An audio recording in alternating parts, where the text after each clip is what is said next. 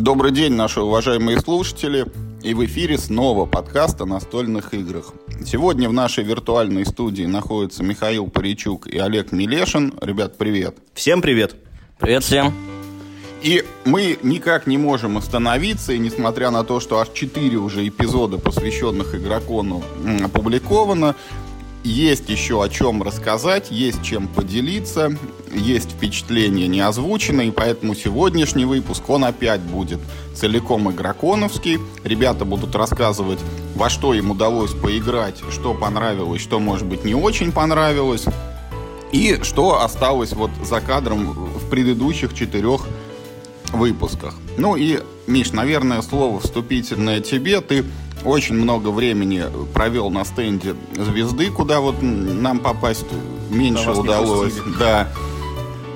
Поэтому ты знаешь, что они там показывали. Вот э, самая, наверное, такая хитовая новинка это был третий Азул, да, где уже это не квадратики и не холсы, а какие-то такие как их, ромбовидные, что ли, лепесточки, да, назвать нужно собирать. Вот расскажи, пожалуйста, удалось ли тебе в эту игру поиграть, из чего она там состоит, похоже, не похоже на первую часть, преемственность, то есть там наблюдается, не наблюдается, ну и как вообще тебе впечатление?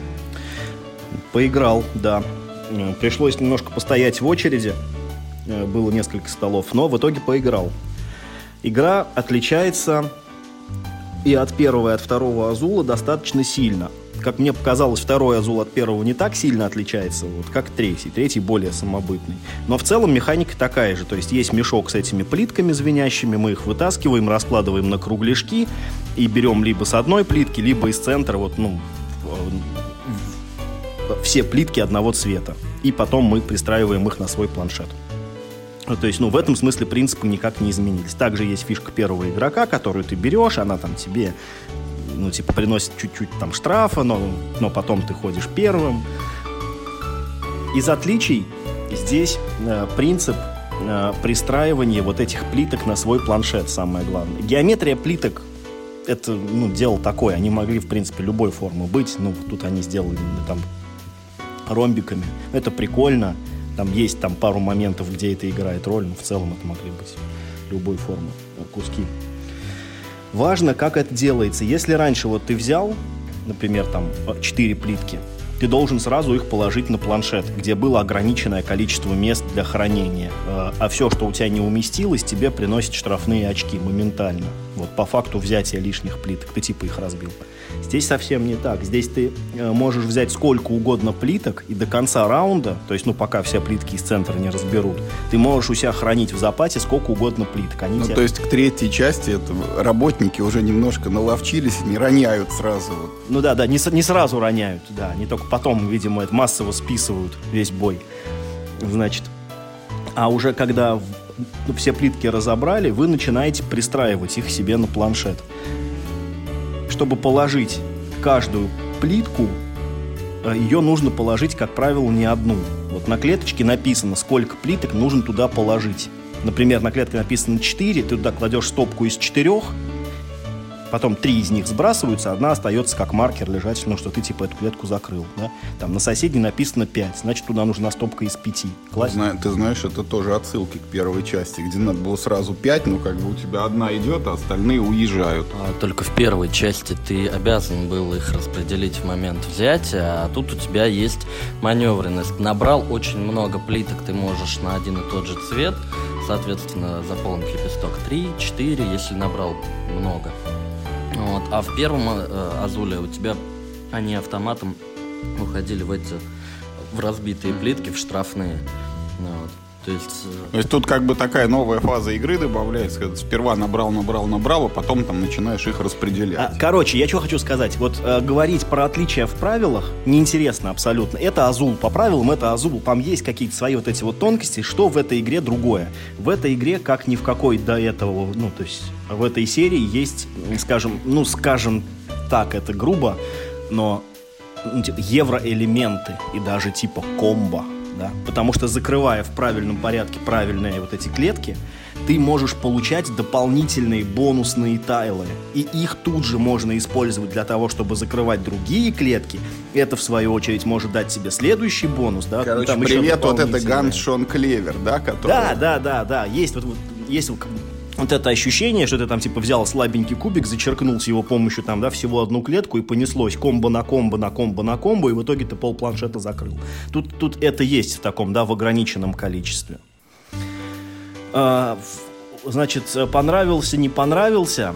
Здесь, ну, в общем, нужно сделать оговорку, что я поиграл, а- Олег поиграл, но вот на стенде звезды не очень хорошо к этой игре были готовы. Ну, вот ребята-демонстраторы, которые нам эту игру показывали, у них несколько расходилась трактовка правил, и причем, ну, в довольно таких ключевых моментах. Поэтому мы не знаем, сыграли мы правильно. Может быть, я сыграл неправильно. А, Я точно знаю, что я сыграл неправильно, потому что в середине партии у меня зародилась мысль, ну не может быть так легко даже проигрывать. То есть я занял последнее место, но я чувствовал, а где челлендж? А после партии, под конец партии к нам подошли э, знакомые, собственно, которые уже играли в этот третий азул и сами читали эти правила и говорят, да тут вот это, например, размещение плиток э, по очереди вот такое важно. Или взятие джокеров. Тут есть такой э, момент, появились джокеры, э, каждый раунд разный цвет. Ну вот, э, ты их берешь, можешь использовать как любой цвет. Вот. Для- ради этого можно там взять э, жетон первого игрока, получить много штрафов, но вот чтобы сделать эти самые комбинации. Вот говорят, да тут такое это хорошо, э, тут и это супер. А я помню, что нам это- про это не говорили.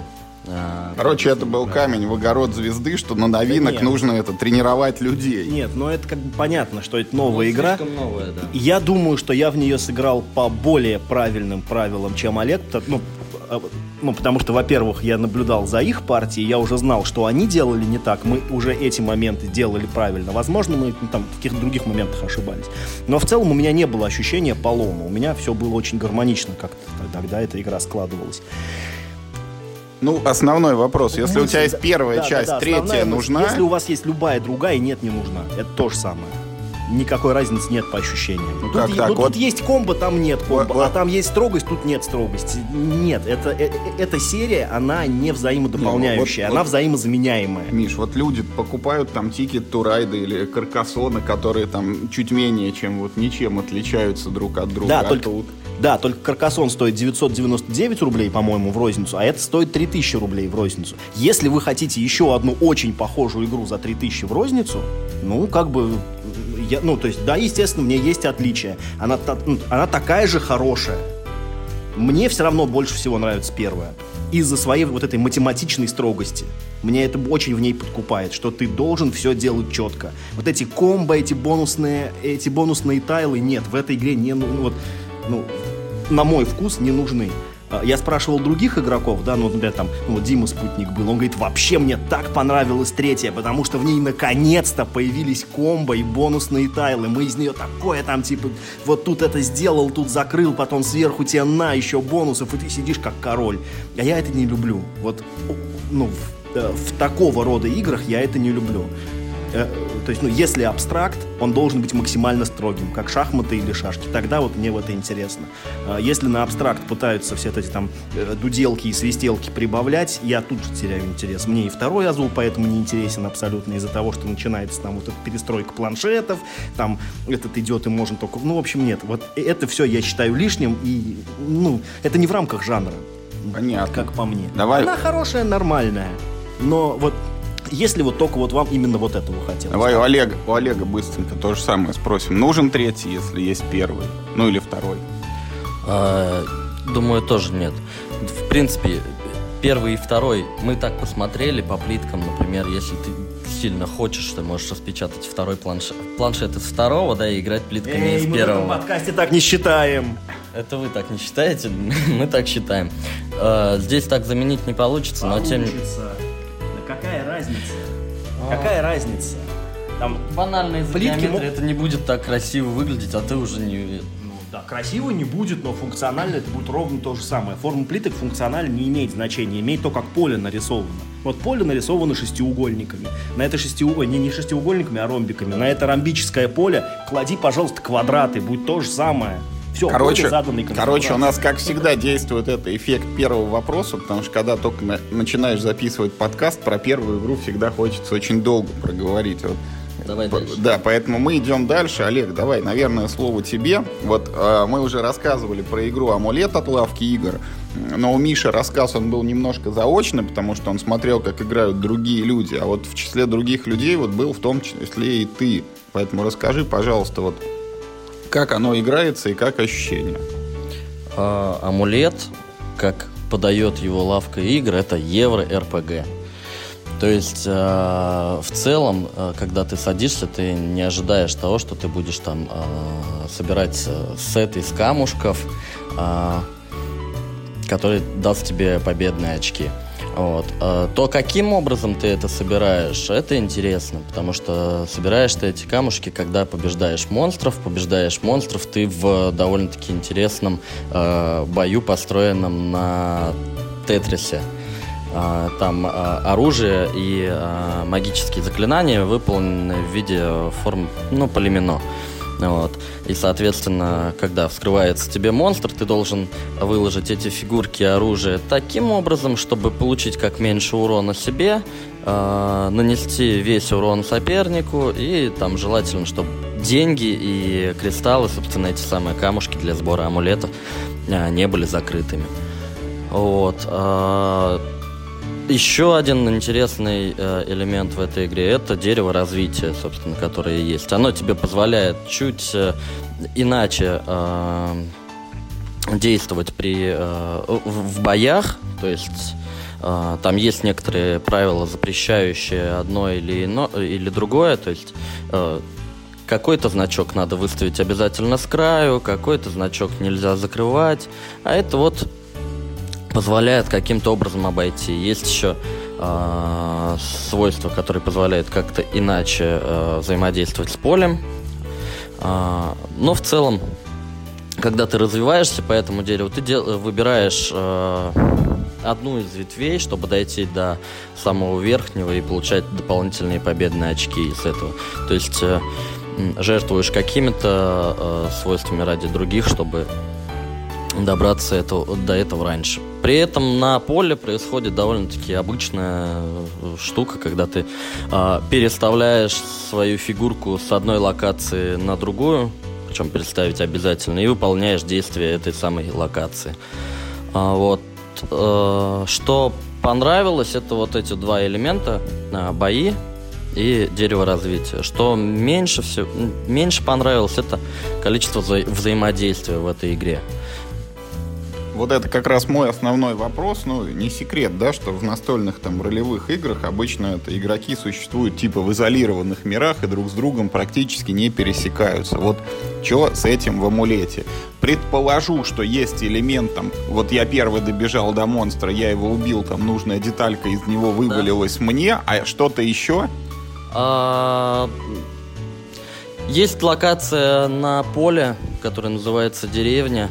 А, мы по сеттингу защищаем эту самую деревню от монстров. Э, соответственно, в каждом раунде неубитые монстры нападают на деревню, мы как-то от нее огребаем, но в следующем, следующим утром, кто первый туда придет, тот первый всех очистит, зачистит и получит бонусы. Но э, остальные локации даже вообще никак не привязаны, то есть кто бы ни пришел, получит э, то же самое, что получил предыдущий. Э, да, как ты и сказал, э, кто первый выбрал монстра, тот э, против него и дерется, соответственно, он не достанется следующему. Причем на них э, нарисовано, э, какой кристалл, какого цвета можно с этого монстра получить.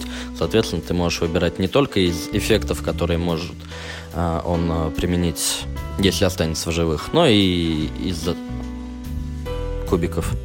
Точнее, ну, чтобы они пригодились тебе в сайте. А вот вопрос. по твоим ощущениям, насколько эта игра уже вот готова к тому, чтобы в производство уйти? Вот это прям финальный прототип или надо что-то еще допиливать? Слушай, ну это в зависимости от э, того, что ты хочешь. Вот мне было мало э, взаимодействия, я бы хотел, чтобы еще допилили э, каких-то более конфликтных точек.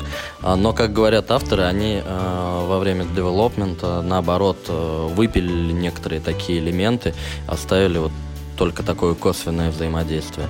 А если э, подавать ее так именно, как они ее подают, евро РПГ, в евро взаимодействие всегда э, более-менее мало, э, то она практически готова. Ну и общее твое впечатление. Вот ты бы стал там, пошел бы в магазин в очередь стать за этой игрой, играл бы в нее там, ну, более-менее часто или, там, может быть, не твой жанр? Нет, э, кстати говоря, как раз более-менее мой жанр. Э, в очередь бы, может, не встал, в интернет-магазине бы заказал. Понятно. Ну, тогда идем мы дальше. Э, следующий пункт нашей программы это мы снова возвращаемся к звезде. Игра Сумерки Венеции, которая в оригинале называется Ханамикоджи, да, насколько я? Ой, пардон, это я с путем лепестка перепутал, да. Это я с прямым углом перепутал. Да, да, прямой угол кипит при 100 градусах. А, тогда, Миш, расскажи, значит, что там, значит, в этой Венеции, как там погода и так далее. «Сумерки Венеции» — это э, совершенно неожиданное переиздание игры э, на Репьербане в полвторого ночи, которую Рейнер Книция выпустил, по-моему, в 2000... Полвторого ночи. Да, в, в 2006 или в 2007 году. Э, на английском языке она выходила в серии «Космос Two» и называлась «Times Square». То есть вот э, суть игры тогда была в том, что есть длинная улица, э, на двух концах пабы, и есть такой подвыпивший миллионер, которого нужно либо в свой паб заманить, либо, ну, то есть, ну, и не дать, чтобы, значит, противник его к себе затащил.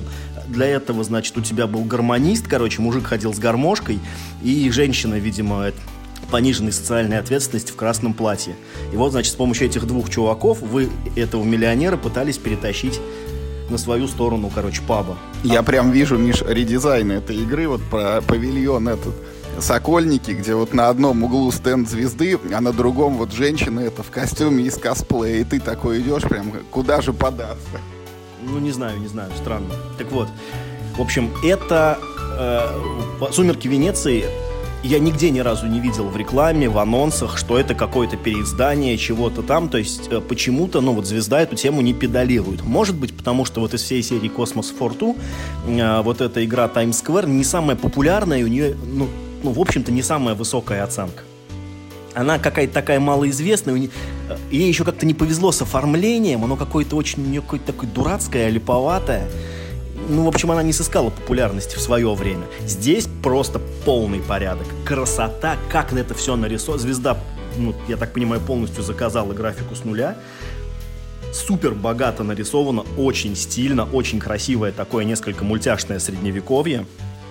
Все персонажи, естественно, по, ну, а кто, кто там это по улице ходит миллионеры или там или плывет по каналу? канал, э, да, значит и вот э, по центру этого канала в лод, ну вернее по берегу этого канала, значит гуляет Дож и два его стражника, а, ну, заманивают его, значит, ну, в какое-то там заведение. Я, я уже не помню, за кого именно ты выступаешь. По-моему, клуб какой-то, вот, типа, игорный клуб, и вот ты хочешь, чтобы он к тебе пришел и там все свои деньги проиграл, очевидно. Значит, есть, э, есть значит, уличный акробат и какой-то торговец, по-моему, так. Ну, то есть, суть, суть ровно то же самое. И еще вот э, ну, появилась, по-моему, это совсем прям вот новая фигурка. Я не уверен, что она была вот ну, в Таймс-сквер. Возможно, это там как-то переработано. А, а может быть, была, я просто не помню. В общем, эта фигурка, а, это, грубо говоря, способ альтернативный, способ закончить игру. То есть можно не богача к себе заманить, а вот эту вот третью фигурку. В общем, это очень хитрое перетягивание каната. Вы фактически, э, ну вот тянете этот канат Э, в свой ход на себя или хотя бы не даете ну, вот, сопернику это сделать. Но то, насколько вот хитро вот эти все взаимодействия между этими там э, пятью-шестью фигурками, которые на поле присутствуют в этой игре описаны, ну и при этом, ну вот по-кницеевски просто это сделано. То есть э, ты играешь карту, на ней только вот, ну, только циферка, а картинка показывает, за какую фигурку эта карта отвечает. Ну, то есть масти цифра, да, и все. в игре нет ни одного слова, ни одного там значка про «по-моему» нет. Да, по-моему, нет даже ни одной иконки. Просто цифра масть, масть цифра. Но то вот насколько правила этой игры э, так интересно придуманы, мне понравилось прям вот очень. Я две партии в нее прям э, сразу сыграл, в одной выиграл, в одной проиграл. Ну, вернее, вернее так, ну, в первый проиграл, потому что не понимал, как это все работает.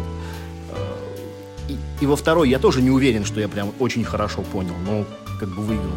Мне прям очень захотелось ее даже, даже в коллекцию, потому что очень, ну, я очень ценю, когда вот издатели подбирают старые, ну там, может быть, забытые, но очень хорошие игры, и вот, ну, дают им ну, там, вторую жизнь. И это очень хорошая игра, которая, как мне кажется, ну, во-первых, такой игры нет второй. Э, вот я до сих пор удивлен, что до сих пор нет, например, там Ангард, да, на русском языке. Вот эта игра чем-то похожа на Ангард, только сложнее. Соответственно, это самый близкий аналог Ангард, а это очень хорошая игра, да, э, которая сейчас э, будет просто в розницу на рынках продаваться. Я очень советую, если э, то есть вы играете только вдвоем и любите игры, ну, без тематики, она, ну, тут как бы, да, глупо говорить. Она красиво выглядит, но на самом деле полный абстракт. И, ну, вот, любите такие спокойные, как бы, ну вот где агрессия, как в шахматах, например, да, то есть ну, не говорят же, да, что шахматы это агрессивная игра, хотя вы играете четко друг против друга. Вот тут так же. Это вот такая агрессия уровня, вот как в шахматах. Вы играете друг против друга, но не чувствуется того, что ты, ты сжег мой город, и теперь, типа, и, там, я тебя ненавижу, не буду с тобой разговаривать больше, и ты сегодня спишь на кухне, короче. Вот. Тут такого нет очень спокойная, умная агрессия для двух интеллигентных, спокойных людей, которые вот могут сесть, да, там взять в руку карты и вот спокойно э, сыграть и в конце партии так, да, вы были достойным соперником, сэр.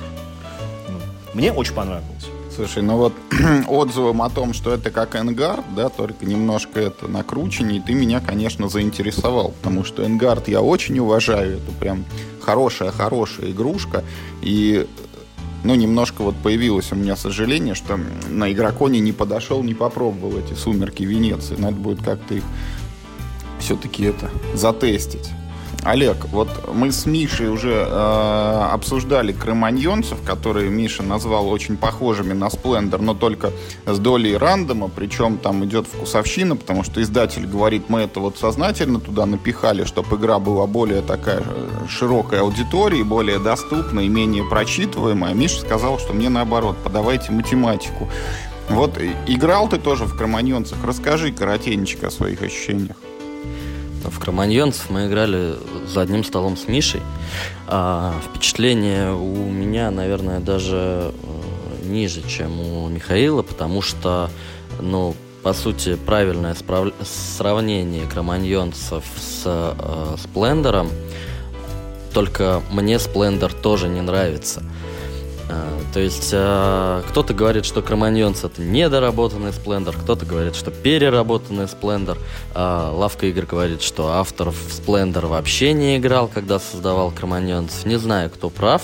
И, э, честно говоря, не хочу разбираться. Просто не моя игра.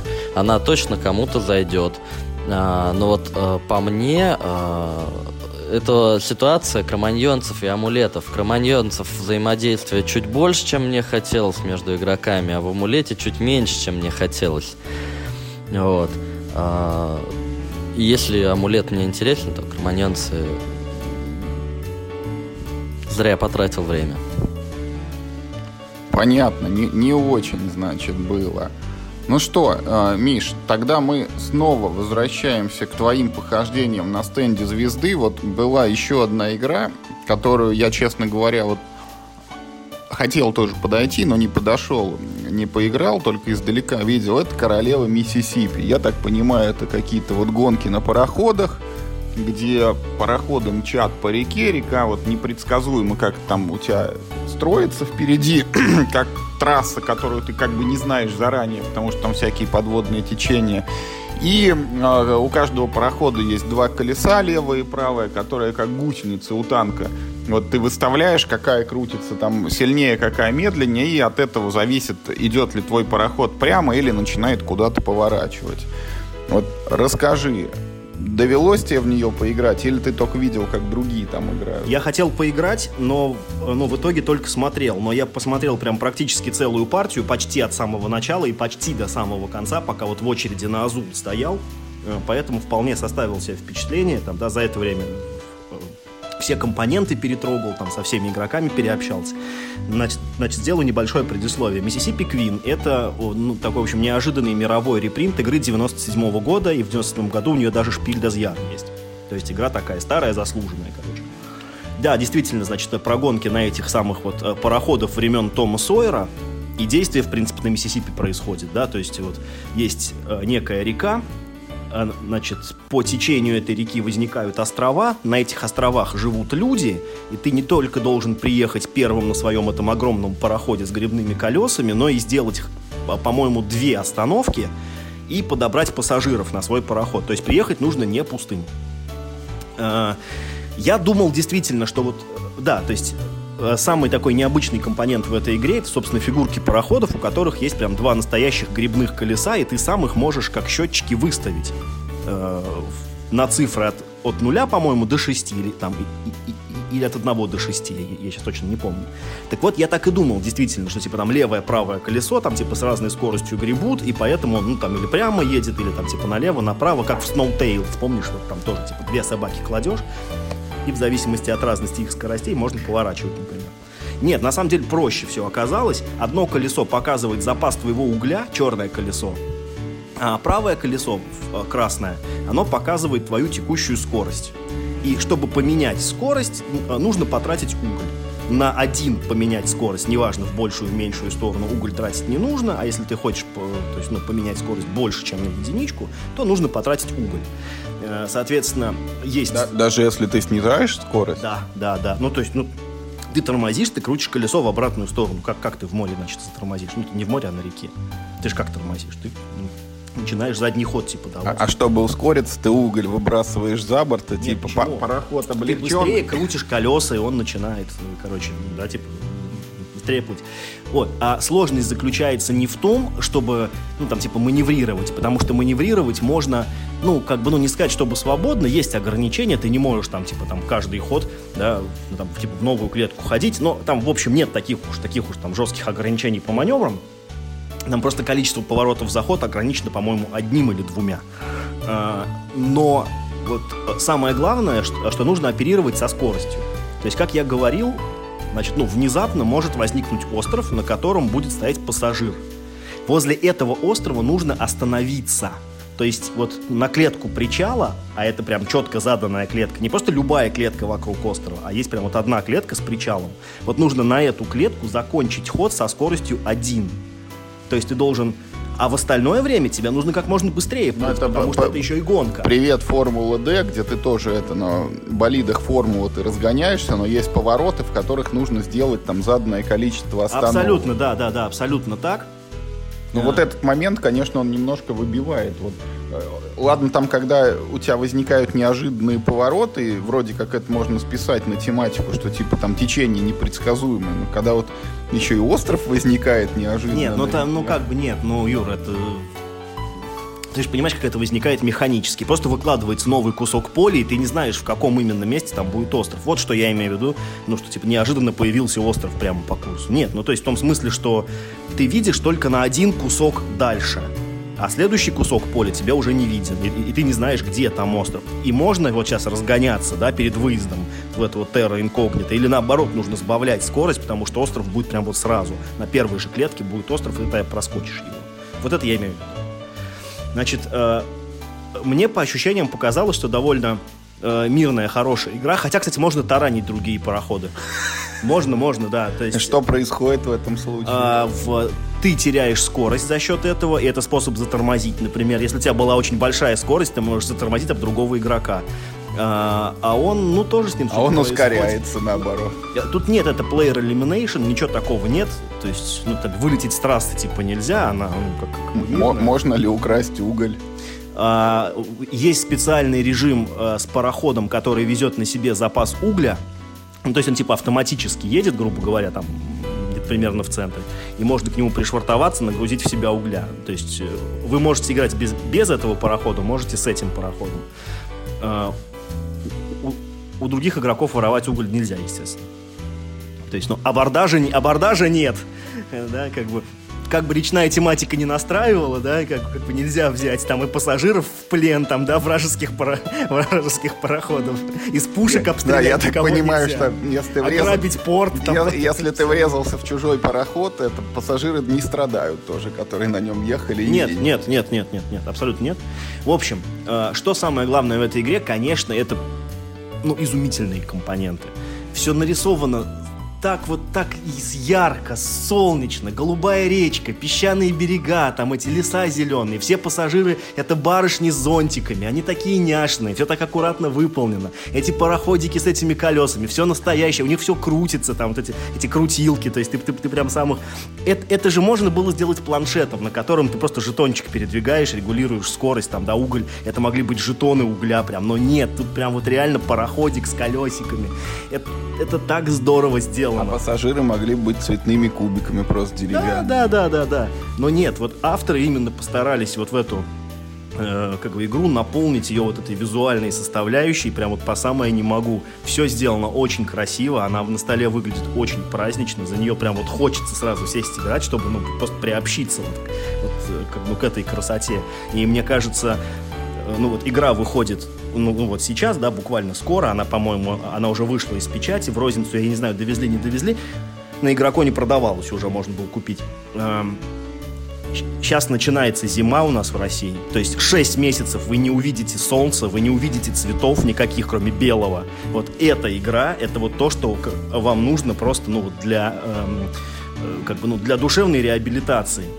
Э, я за это же в свое время ценил этот э, Каркасон Южные моря тоже, потому что там такие типа эти, ну, океан, короче, море, острова, бананы собираешь, там рыбу ловишь, ракушки, круто. Вот тут тоже это есть. Ну и плюс вот это вот очень необычный сеттинг. Я думаю, ну, я думаю, больше ни одной игры нет вот, вот про эти грибные пароходы. Не знаю, я прям очень как бы ей очарован, что ли, этой игрой. Короче, уникальный случай, когда мало того, что игра хорошая, но вот если даже вы, например, не любите настольные игры, и телевизора у вас нет, вот зимой скучно смотреть в окно, покупайте и вот будете наслаждаться внешним видом, а там, глядишь, вот по чуть-чуть, по чуть-чуть, хоп, там колесико покрутил парохода, там барышню выставил, а потом вот пошло-поехало, уже мчишься по этой Миссисипи. Я должен еще сказать, что вот э, по крайней мере в русской коробке э, будет сразу несколько дополнительных модулей, Э, вот, вот этот пароход с углем, только один из них, э, будет какой-то модуль с, по-моему, типа с искусственным интеллектом, то есть, ну, да, который двигает там пароходы как-то автоматически вражеские, и что-то еще. Там, там по-моему, вот три независимых э, есть еще в режиме игры, которые между собой вот как-то можно совмещать и, ну, там, типа, использовать, не использовать. Вражеские пароходы, конечно, звучит как-то прям вражески. Так, ну, еще одна хорошая игра, вот действительно, жалко, что не поиграл. Олег, ну и слово снова тебе. Вот была там на стенде лавки игр Тартуга 2199, игра, которую придумал Миша Лойко и чуть-чуть там как-то допиливал вроде Денис Пластинин. Видел я этот проект э, на начальной его ранней стадии, когда никакими там тортугами и галактиками еще и не пахло, и называлось все это дело «Герои меча и декбилдинга». Финальный прототип не играл, вот тебе это сделать удалось, поэтому расскажи, пожалуйста, вот о чем игра, на что похожа, ну и так далее. А, ну, Тартуга 2199 это колодостроительная игра, которая отличается от э, своих грубо говоря, собратьев тем, что э, у нее большая э, доля происходит на поле. Собственно, роль поля там э, основная, в отличие от, например, тех же э, тиранов Андердарка, где э, карты с э, полем взаимодействуют слабо или с, там, с кланком, где э, поле ну, чисто ради гонки. А здесь а, основные события происходят именно на поле. А, карты взаимодействуют а, карты взаимодействуют с полем очень давай, давай так, для тех, кто вообще не знает, кем ты там это играешь и про что вообще? А, Тартуга 2199. а, Ты управляешь там а, кораблем со своими наемниками, грубо говоря, и пытаешься, не знаю, прославиться в этой системе, а желательно вообще захватить Тартугу, собственно. Для этого ты летаешь по прибрежным, грубо говоря, там планетам или не планетам, они выполнены не в виде планет, в виде каких-то земель, но подразумевается, что это соседние планеты. Вот, э, нанимаешь там новых э, членов экипажа, бьешь монстров, захватываешь эти планеты, и все это, собственно, ради того, чтобы прославить себя любимого. Вот. Делаешь ты это посредством колодостроения, а, разыгрываешь карты, э, каждый раз у тебя есть выбор купить что-то. Что интересно, в зависимости от того, где ты находишься на поле, ты можешь купить разное. Если ты в центре, у тебя один рынок. Если ты на каких-то окраинах, причем окраин 4 и рынка тоже 4. Ну вот, там карты покруче, они а, больше взаимодействуют с полем, больше взаимодействуют друг с другом, вообще интереснее сами по себе. А, собственно, туда летать есть смысл, чтобы интересно было играть. Ну, то есть, вот смотри, я когда э, вот видел эту игру в виде проекта, для себя отметил, что там как раз элемент колодостроя, он, ну, вроде как дополнительный, потому что действительно основное действие разворачивается на поле, и карты, ну, это вот суть, способ управления там твоим персонажем, ты с их помощью делаешь ходы, двигаешься, там дерешься, еще что-то. Между собой карты особо тогда не комбились, то есть это не там Legendary Marvel и да- далеко не Звездные Империи, где именно вот там зеленая мазь с зеленой, там друг друга они усиливают, появляются какие-то дополнительные новые Сейчас свойства. такая же история, то есть они между собой мало. Мало, да? А что тогда, вот когда ты говоришь, что они завязаны на поле, что там, если ты играешь вот карту вот в этом углу поля, именно вот эту, она там как-то лучше срабатывает или что? Да, да, да. То есть, э, по сути, э, она обязательно что-то дает, но если ты находишься э, в том-то углу поля, или у тебя в руке, ну, есть некоторый такой э, момент, как в Звездных э, империях. Если у тебя в руке э, карта с той же части поля, то она дает дополнительную плюшку, возможно, победное очко, возможно, еще что-то. То есть э, взаимодействие с полем именно такое. То есть, вот смотри, если, например, я люблю Звездные Империи, а Кланк считаю очень плохой игрой, то мне Тартугу можно, типа, пропустить. Ну, я бы не сравнивал Тартугу с Кланком, грубо говоря. Ам, Почему? Потому Вот- что я Кланк тоже считаю очень плохой игрой. Нет, вот как А раз... Тартуга понравилось, то есть ты хочешь Тартуга сказать? понравилось. Да, вот расскажи нам отличие Тартуги от Кланка, потому что в Кланке, по ощущениям, декбилдинг очень зачаточный, то есть ты там себе колоду-то особо не построишь. Да, ты в нее какие-то карты добавишь, но это больше выглядит, Случайно, когда да. случайное что-то выпало, и, Можно было сдать просто всем. Там, и, типа, и из них, 30 да, и, карт. и из них точно не будет каких-то крутых там комбинаций, наверное. А, ну давай так. А, колоду ты тут строишь и достаточно хорошо. А в центральных рынках всегда открытый э, рынок из карт, которые, ну вот как в Доминионе, да, ты их всегда видишь, всегда любую можешь взять. В других районах, там, да, там выбор поменьше, может быть, э, что-то получше, что-то похуже. А, Колода у тебя наполняется всегда, потому что деньги, грубо говоря, надо куда-то желательно куда-то тратить, модернизировать свою колоду. Причем э, э, их надо не только покупать, их надо еще и сжигать, что здесь выполнено очень легко. Э, грубо говоря, тут э, две м, такие ипостаси есть деньги, есть военная сила. Две военных силы, маневры, маневры они называются. Два маневра тратишь, сжигаешь карту, любую, просто из руки. Ну вот. И это надо всегда делать чуть ли не сначала, иначе у тебя рука там заполнится, э, будет выходить хл- хлам в нужный момент, когда тебе надо драться, у тебя придут одни деньги или наоборот. Вот. То есть э, э, здесь колодостроение все-таки имеет место, но тем не менее, оно здесь является именно, как ты сказал, больше средством манипуляции. И именно этим оно мне понравилось. Я боялся, что она будет слишком колдостроительной и слишком... Точнее, нет, я боялся того, что роль карт здесь будет намного сильнее, чем роль поля. А мне было бы скучно. Ну и расскажи про финал партии. Вот э, насколько как бы начальное состояние этой игры отличается от того, что происходит вот на поле и в твоих колодах в конце, ну и вообще условия победы. А, победить можно двумя путями. Либо ты просто набираешь 15 победных очков и раньше, чем остальные, либо э, захватываешь Тартугу. Только когда ты захватываешь Тартугу, ты объявляешь конец игры. Если кто-то набрал больше победных очков, чем ты, э, тот, естественно, победил. Ну, то есть тебе надо найти тот момент, когда именно ее можно захватить. А ее захватить тоже как бы достаточно э, сложно. Там надо потратить 15 маневров. Это значит, надо сделать очень боевую руку, и чтобы она именно пришла такой боевой. Вот.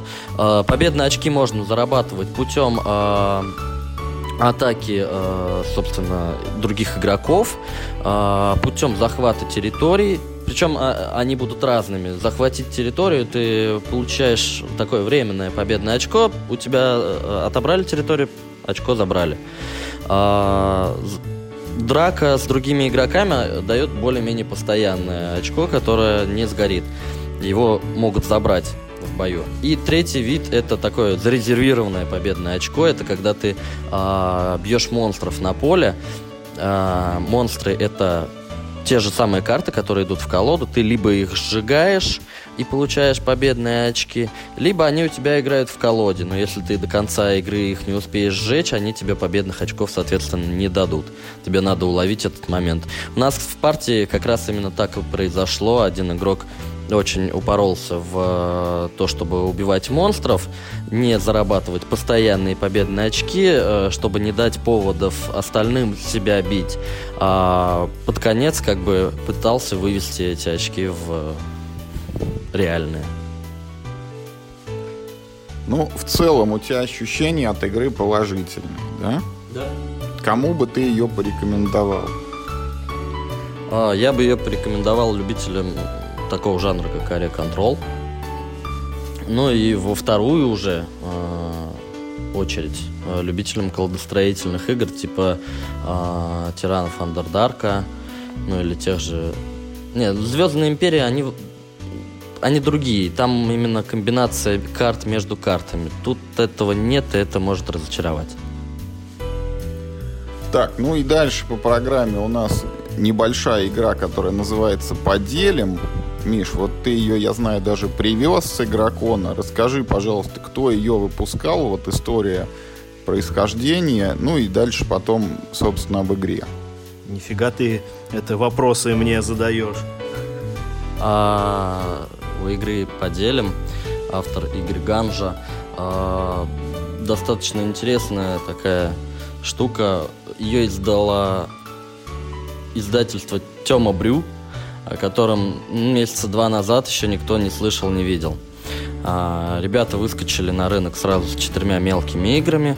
А, вот там поделим, там фотолазы Павла Атаманчука, а, еще какие-то облака, которые выиграли на гранях в одном из мероприятий граней Граникона. И еще четвертая игра, которую не помню. Они детские. А, детские и пати.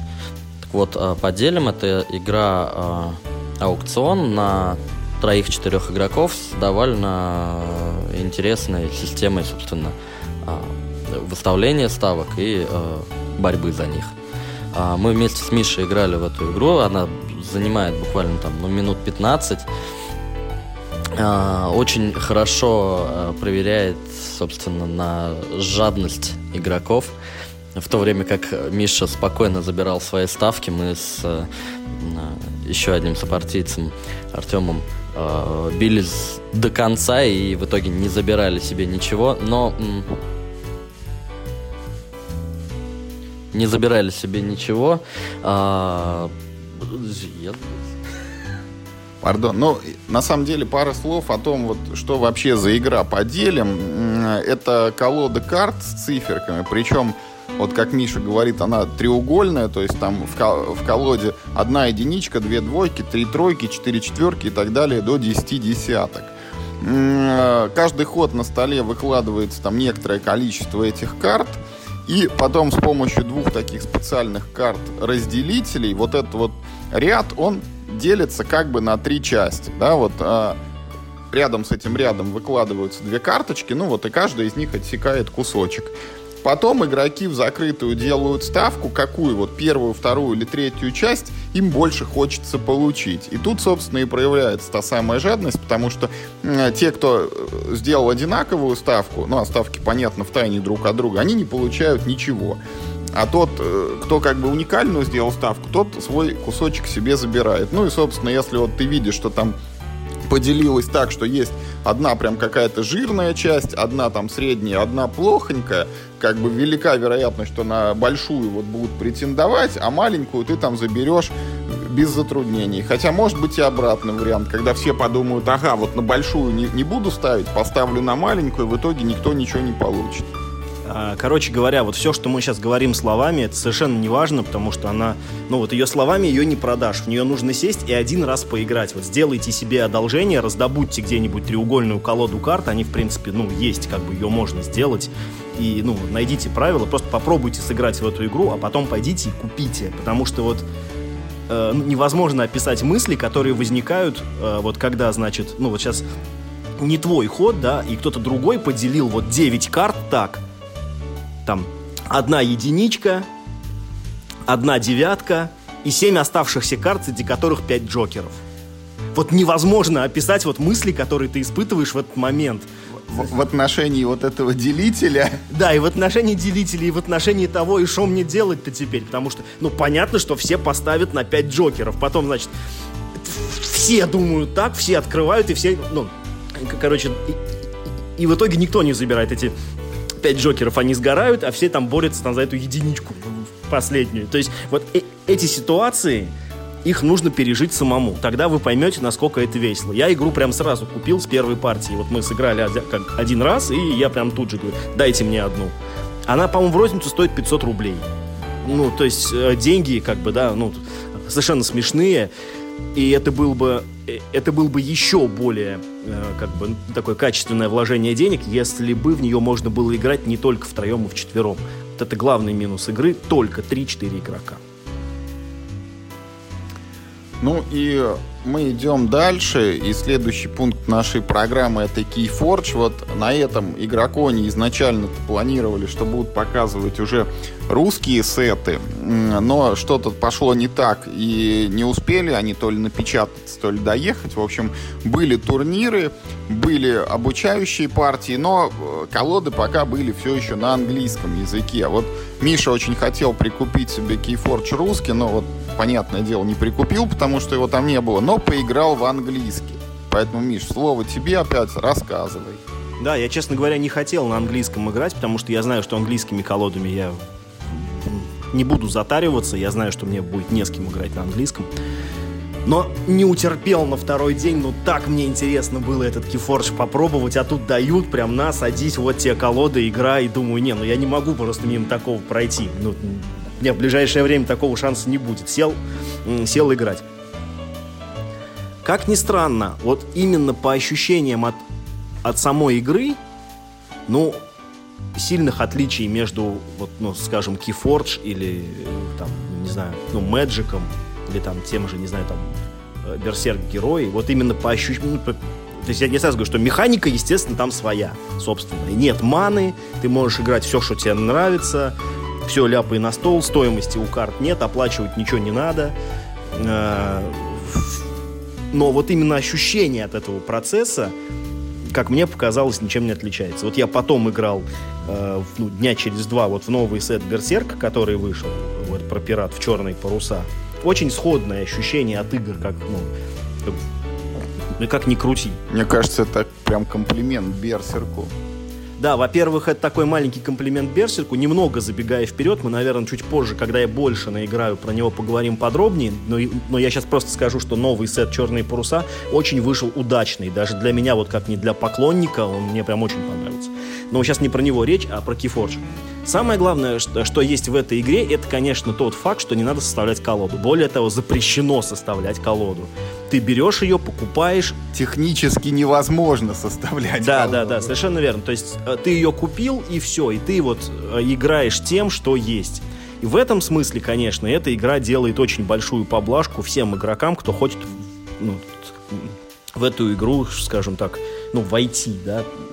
Это уже третий сет, а, когда у игры ну, то есть ты вскакиваешь в любую ККИ уже не на первом сете, как правило, ну, тяжело вникнуть во все это, потому что у них уже там есть полторы тысячи карт в базе, которые ну, там что-то у них есть какая-то история у всех остальных игроков, а ты такой в первый раз пришел в клуб со своим стартером. Ну, ты типа как вот сериал начал смотреть с третьего сезона, а, а там сюжет сквозной, и что-то было уже до того. Ну, не совсем так, ну да, что-то в этом роде. То есть, ну, Keyforge в этом смысле вот эту проблему полностью решает. Ты можешь на любом сете с любого, э, с любого, грубо говоря, места зайти, потому что сразу у тебя готовая колода. Только научись ей играть. Вот найди себе кого-то еще, ну, вот, э, пойми, какие карты у тебя в колоде лежат и как правильно ими нужно нужно пользоваться, чтобы выигрывать.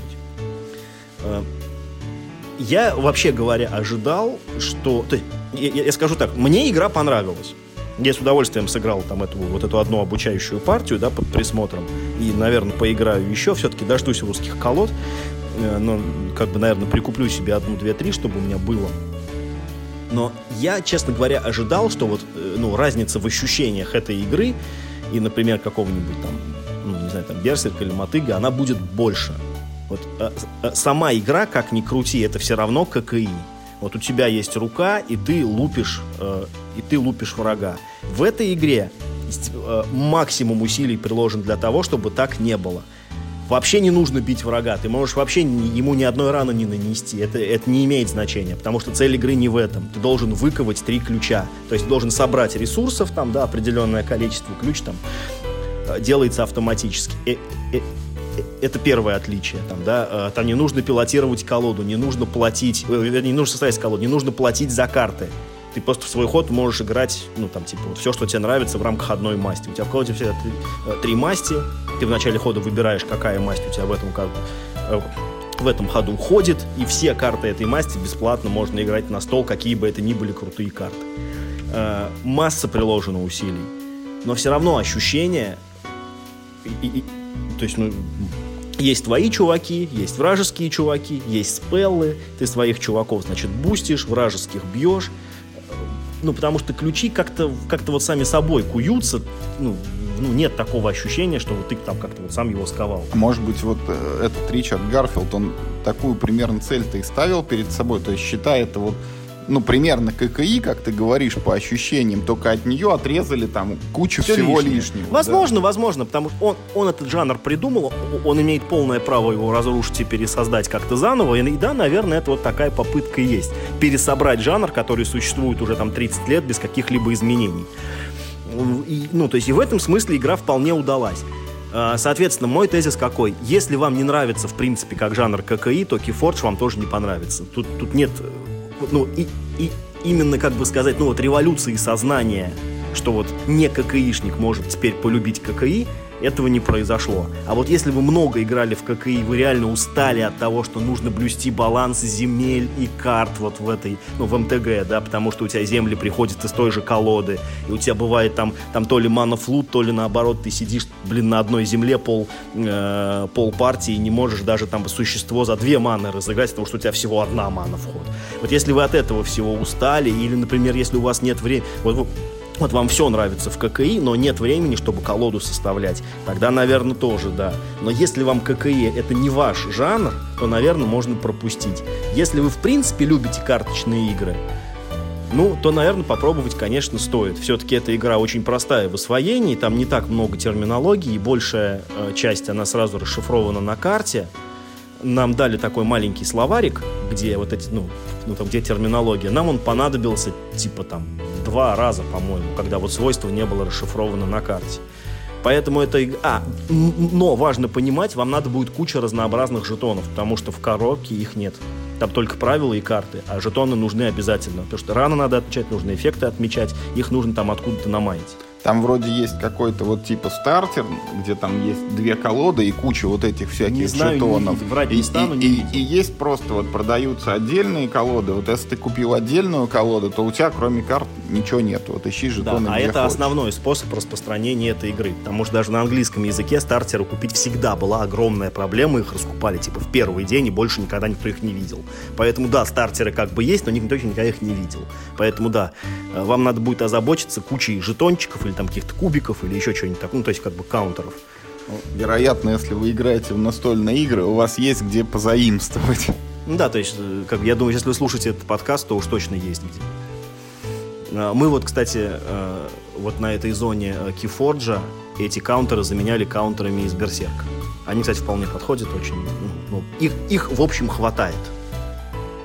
Поэтому Keyforge мне понравился, я все еще заинтересован, я все еще куплю себе, э, ну, может быть, пару вот, вот этих колод, чтобы в нее поиграть более глубоко.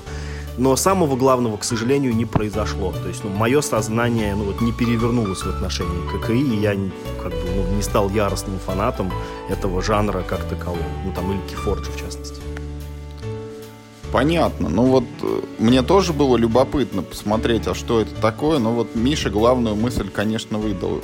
Коль скоро это вот все та же ККИ, да, только там упрощенная, прилизанная, там допиленная. Наверное, не стану я фанатом этой игры, но как будет на русском, попробую. И э, очередной пункт нашей программы это настольная игра «Лучший подарок». Вот ее, насколько я понимаю, видел только Олег из нас. Олег, расскажи, пожалуйста, что это такое? А, лучший подарок это маленькая игра про составление слов а, на тему а, что я хочу себе в подарок. Ну, это привязано так, чисто ради условности. Вот. А, по сути, а, как подает ее Федор Корженков, автор этой игры, а, это эрудит, для которого тебе не нужен эрудит.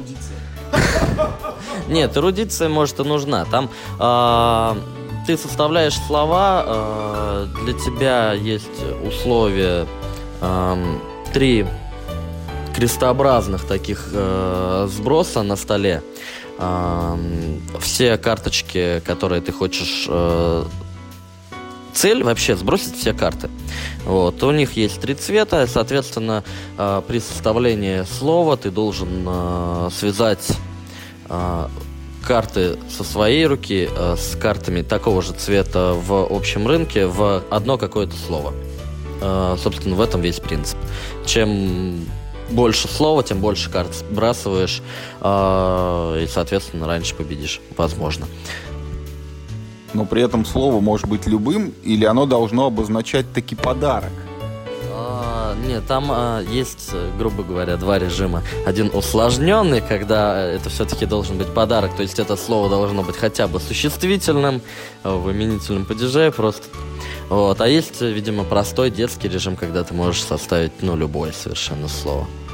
Я перед началом партии, ну вот когда мы э, пробную партию с Федором сыграли, э, поставил перед собой вообще дикий челлендж, когда, э, собственно, слово должно состоять только из тех букв, которые на руке и которые на рынке. Там это очень сложно. Я передал ход Федору и увидел, как надо. То есть он просто связал слово, типа, да, тут есть такая буква, такая буква, такая буква. Все простенько. Ну вот. Э, очень простая игра на придумывание слов э, в том же сегменте у меня это слово за слово, которое кидаешь кубики и на определенную букву называешь слова. Э, весело, задорно. Больше от нее ничего не требуется.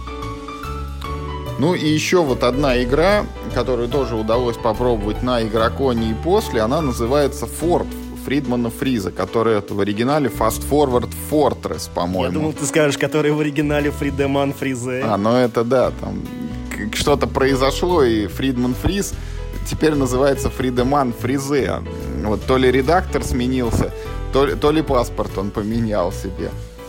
В Одессу переехал. Вот э, Форд это очень такая неожиданная игра, потому что ты берешь в руки такую маленькую квадратную коробочку, открываешь ее, а внутри она целиком практически вот забита колодой карт. Причем карты, они такие здоровые, вот, ну, Таро, что ли, или как это Мне правильно? Кажется, больше, Может быть, больше, да. Ну, такие вот прям масштабные карты, вот они в высоту этой коробки и почти в ее ширину. Причем, кроме карт, в коробке нет ничего. Вот э, самое важное, что вот об этом никто не думает, там нету правил. И игра устроена так, что вот ты эту колоду на стол положил, и все, ты должен начать играть. Вот. Ходи. Да, ходи. А ход заключается в том, что надо брать верхнюю карточку из колоды. И ты ее берешь, там что-то написано, вот ты прочитал как бы, и тебе вот два-три предложения — это порция информации, которая помогает сделать следующий ход. Ты снова тянешь карточку, снова что-то читаешь, потом в какой-то момент буквы уже заканчиваются, и там просто идут вот игровые эти карточки, и так ты начинаешь играть. Ну, то есть, да, грубо говоря, в первые там пять ходов, когда ваш ход состоит только в том, что вы просто берете карточку, да, ну, у вас формируется вот такой маленький, э, значит, э, начальный э, фрагмент книги правил где описаны самые базовые действия. И по ходу игры рано или поздно в колоде вам будут попадаться дополнительные параграфы, грубо говоря, да, написанные на картах, которые вы тоже будете изучать. Ваша игра, значит, будет таким образом развиваться, становиться глубже. В целом это игра на удачу и на составление сетов. То есть есть э, в центре, э, в центре стола лежат ну, как замки, форты, собственно говоря, а на картах нарисованы э, воины. Чем больше воинов одного типа, тем там в супергеометрической прогрессии они усиливаются. И, соответственно, выгодно поэтому, конечно же, атаковать замки большими ну, отрядами, состоящими из большого числа одинаковых э, воинов. Но есть другая проблема, что игра закан... то есть э, партия заканчивается не по количеству там захваченных замков, а внезапно. В колоде есть карты окончания партии. Как только достается третья такая карта, а это может произойти там условно в первый же ход, ну то есть вот там они три верхних карты, это вот три карты окончания партии. У нас такой один раз был с тобой, да? Вот, все, то есть партия заканчивается, у кого больше замков, тот победил. Этот момент правил очень крутой. Э, мы сначала такие, блин, нет, ну это как-то тупо, надо их типа равномерно в колоду замешать, как в пандемии, вот, да, там эти как бы угрозы. Нет, этого делать ни в коем случае нельзя. Именно в том смысл, вы никогда не должны знать, когда партия заканчивается. Это стимулирует делать очень, как бы, ну, казалось бы, дурацкие ходы, типа там одним колечным, одноногим там гоблином я пойду и захвачу целый замок и буду надеяться, э, ну, что следующий ход просто не наступит, потому что вот достанется третья карта, игра кончится, я поэтому победил. Ну, то есть, типа, у меня шансов захватить э, сильный укрепленный форт нет, но я вот так на шару просто попытаюсь, а вдруг получится, и это очень круто.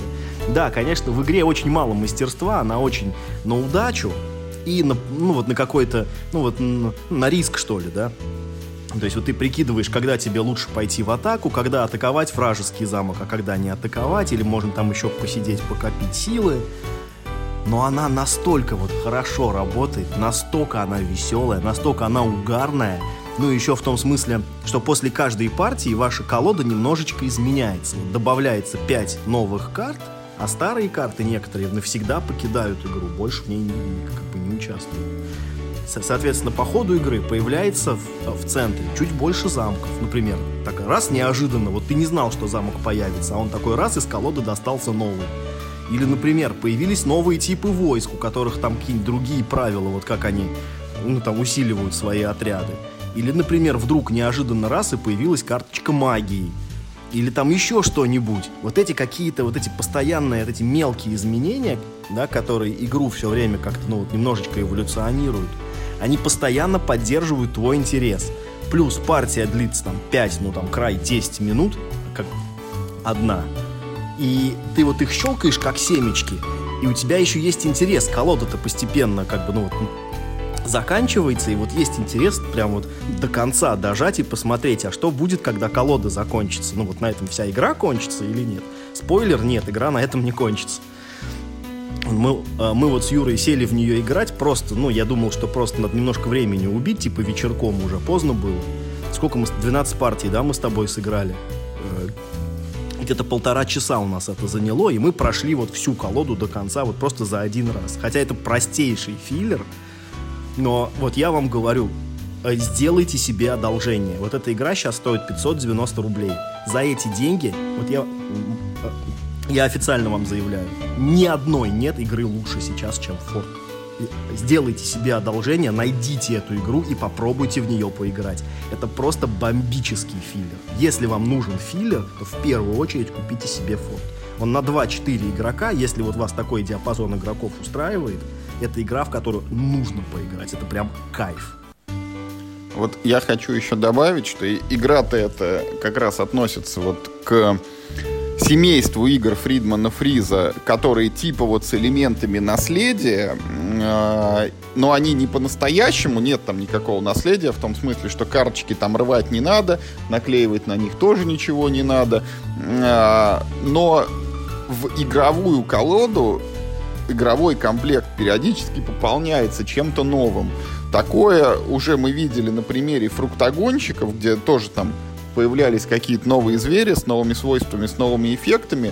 Но в Форте эта система, она вот, ну, как бы на максималках. Вот тут все прям выжато, и сама игра строится вот на очень простом вот этом принципе, что ты копишь карты в руке и иногда нападаешь ими на форты, и каждый ход к тебе может приходить новая карточка, которую ты раньше не предполагал, что такое существует в игре. Она мне понравилась сильно больше фруктогонщиков, хотя это и разные жанры, как бы разные целевые аудитории, разные виды игр, но во фруктогонщиках это ощущение, оно просто равномерно размазано по 20 партиям, которые вы будете играть там условно часа 4, может быть. А здесь вот вы за час можете полностью в это погрузиться, ощущение. И не знаю, как она вот на троих, на четверых, потому что мы играли вдвоем пока, но вдвоем играется очень здорово, там есть и элемент блефа, и кое-когда надо подумать, когда ты уже видишь, что вот две карты конец игры лежат на столе, и в колоде осталось всего три, и каждый ход он прям очень велика вероятность, что он будет последний, и поэтому вот ты хочешь не хочешь, вот теми картами, что у тебя есть на руках, ты придумай, да как-нибудь что-нибудь захвати. Это вообще очень такой прикольный элемент, который не помешал бы там в каких-то больших стратегиях типа Эклипса, потому что реально это стимул не сидеть, не копить силы, там не отсиживаться где-то в уголке, а действовать каждый ход, делая максимум из того, что ты можешь, теми доступными средствами, которые у тебя есть. Поэтому с Мишей вот в большей степени соглашусь. Игра недорогая, игра очень хорошая в плане компонентов, игра очень оригинальная по своему процессу и вот именно по подаче правил, по подаче материала, по подаче и знакомству с этими нововведениями, поэтому э, крайне рекомендуем ознакомиться. Вот даже на Board Game Geek посмотрели, у нее рейтинг 6,4, ну, честно говоря, мне кажется, он занижен. Допускаю, что, может быть, это если ты играешь там не 12, как мы, а там 20, 30, 40 партий, потом уже надоедает как бы, но э, может быть от этого от этой игры не надо требовать вот столь многого. Она вот такая, пусть может быть не глубокая, но м, ощущение она дарит очень классные, поэтому рекомендуем опробовать. Ну и что? На самом деле мы вот список, о чем хотели поговорить, мы его исчерпали. Вот поэтому игроконовские наши выпуски на этом, собственно, и завершаются. Но в качестве затравки можем вот сказать, что у нас лежит еще одержимость. Это тоже Э, след игрокона, громкая новинка от мира хобби, которая была там представлена. Мы ее немножечко уже пощупали, но с впечатлениями еще не определились и планируем поиграть в ближайшее время снова, а потом обязательно о ней расскажем, может быть даже посвятим цельный отдельный выпуск. А пока на этом все. Оставайтесь с нами. Всем пока. Всего хорошего. Всем пока. Играйте только в хороший.